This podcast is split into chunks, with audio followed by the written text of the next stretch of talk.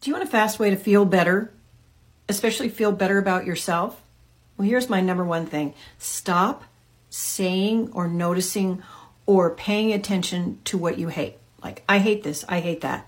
This is wrong, this is wrong. Stop that.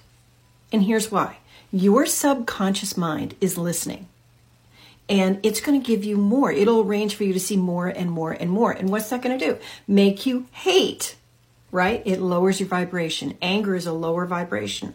If you want a, a happier time, a better time, instead, focus on what makes you happy. Say, yes, that's wrong, and I am going to look at this instead.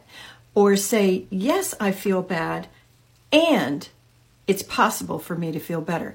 There just give yourself a little out because you deserve it. Shortcast Club